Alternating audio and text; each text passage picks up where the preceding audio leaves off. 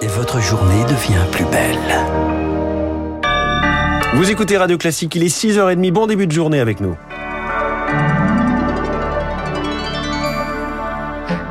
La matinale de Radio Classique avec François Geffrier. Et Charles Bonner, Charles, l'essentiel commence ce matin avec le mandat le plus court au poste de Premier ministre britannique. 44 jours et une démission annoncée hier devant le 10 Downing Street. Liz Truss quitte le pouvoir sous le feu des critiques, un budget qui affole des marchés et des excuses inutiles.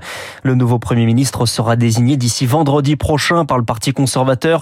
Le troisième en quatre mois, une instabilité qui inquiète les Britanniques. Rencontrés à la frontière avec la France, à la sortie de l'Eurostar à Paris, Gare du Nord. Reportage de Julie Droit. Si la démission de Liz Truss était attendue, elle n'en laisse pas moins un goût amer chez les Britanniques, comme Nathan. Je pense que c'était la seule option possible. Toute crédibilité avait été perdue. C'est un déshonneur pour notre pays. Je crois que c'est le cinquième Premier ministre en six ans. Depuis le Brexit, il est presque devenu impossible de travailler avec le continent européen et nous sommes maintenant dans une situation très difficile. Fragilisée depuis le Brexit, l'économie britannique a subi un nouveau coup avec le mandat éclair de Liz Truss. De quoi inquiéter cette expatriée italienne. Ces gens sont déconnectés de la réalité. Je suis inquiète pour la suite. Des fois, je pense à peut-être retourner dans mon pays. Même si l'Italie n'est pas un paradis, en ce moment, je m'y sentirais plus en sécurité. Le Parti conservateur doit désigner le successeur de Liz Truss d'ici une semaine, mais Patricia réclame un vrai changement pour le pays. Elle a détruit l'économie, je ne vois pas qui pourrait lui succéder et faire mieux. Nous avons besoin d'un nouveau départ, d'idées novatrices et de nouvelles élections législatives. Des élections anticipées ne sont pas à l'ordre du jour, elles sont prévues en 2024 et actuellement les sondages donnent l'opposition travailliste largement en tête. Le reportage de Julie Drouin est parmi les favoris. Un revenant, Boris Johnson, on y revient dans le journal de 7h30. Un accord européen au bout de la nuit sur le gaz, une feuille de route et une feuille de route est décidée, des achats groupés mais limités sont prévus et un plafonnement euh, du gaz va être instauré mais de manière seulement provisoire avec des garde-fous. Et on y revient en détail dans le journal de l'économie dans 3 minutes. La série continue après le budget mercredi, un nouveau 49-3 hier à l'Assemblée nationale sur le projet de financement de la sécurité sociale, annonce dans la soirée après seulement une journée de débat. En réponse, la NUPES dépose une motion de censure, la deuxième avec comme logique double 49-3, double mention de motion de censure avec une autre déposée par la RN. Elles seront examinées lundi après-midi. La situation continue de s'améliorer dans les stations-service, plus que 17% des stations en rupture de stock, chiffre toujours en baisse mais toujours élevé, plus d'un quart en Ile-de-France et en Auvergne-Rhône-Alpes alors que la grève se poursuit au moins jusqu'à jeudi prochain dans deux sites total. En revanche, la grève s'étend dans les centrales nucléaires. Les négociations annuelles de salaire ont commencé. 19 réacteurs en entretien sont à l'arrêt à cause du mouvement. Euh, le jugement en appel rendu hier soir au procès de Charlie Hebdo. Ali Riza Paula, condamné à la perpétuité, accusé de complicité avec les terroristes, les frères Kouachi et Amédi Koulibaly. En première instance, il avait écopé de 30 ans de prison. Son co-accusé Amar Ramdani voit sa peine abaissée 13 ans au lieu de 20 ans.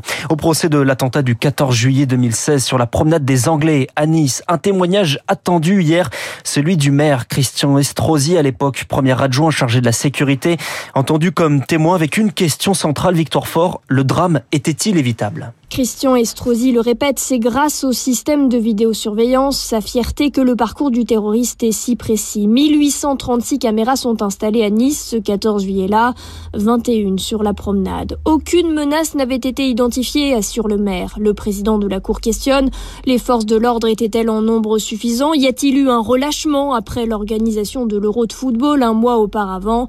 Aucun, dit-il. Le terroriste a pourtant effectué des repérages. À dix reprises, il circule sur la promenade des Anglais à bord d'un 19 tonnes. Comment passer à côté? Sans signalement, c'est impossible, argue-t-il, réitérant sa demande d'intelligence artificielle qui aurait pu, selon lui, constater les allers-retours du camion grâce à la plaque d'immatriculation. Les questions de maître Virginie Leroy sont piquantes. Le président de la Cour intervient. Notre sujet n'est pas la responsabilité de la ville de Nice, mais chasser le naturel, il revient au galop. Au dernier instant du témoignage, cette interrogation provocatrice d'un autre avocat. Pourquoi est-il si difficile de demander pardon? Le maire de Nice lâche. La sécurité des Niçois est assurée par l'autorité de l'État. Je n'ai pas à demander pardon. En lieu et place de l'État. Et aujourd'hui prennent fin les témoignages des partis civils. Un changement de politique fini. Le cas par cas, la France, condamnée par la Cour européenne des droits de l'homme, continue les rapatriements. 15 femmes et 40 enfants revenus hier de Syrie. Ils étaient retenus dans un camp de prisonniers djihadistes. Trois femmes sont mises en examen et concernant les enfants, la prise en charge commence. Dès la descente de l'avion, Marie Dosé est avocate représentante du collectif Famille Unie. Ils sont immédiatement pris en charge médicalement par des professionnels de la santé et par des professionnels de l'enfance. Ils vont être placés à l'aide sociale à l'enfance la plupart du temps en famille d'accueil. Et puis un juge des enfants va diligenter des investigations dans leur famille. Ils vont rencontrer leurs grands-parents, leurs oncles, leurs tantes, et les enfants sont emmenés régulièrement au parloir avec des éducateurs et des psychologues pour voir leur mère. Et au bout d'un certain temps, ils vont être placés chez leurs grands-parents ou chez leurs tantes et leurs oncles en fonction de leur intérêt supérieur. Marie Dosé, jointe par Léonard Cassette. Un rassemblement est prévu aujourd'hui en hommage à Lola à Foucreuil, la ville d'origine des parents. C'est près de Béthune. Une semaine après la mort de la jeune fille de 12 ans dont le corps mutilé été retrouvé dans une malle à Paris. Ces obsèques auront lieu lundi dans le Pas-de-Calais.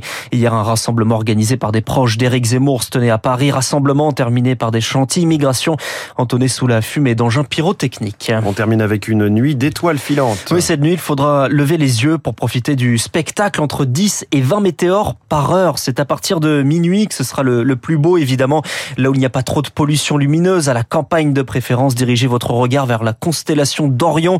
C'est au sud-sud est espérer bien sûr un temps dégagé.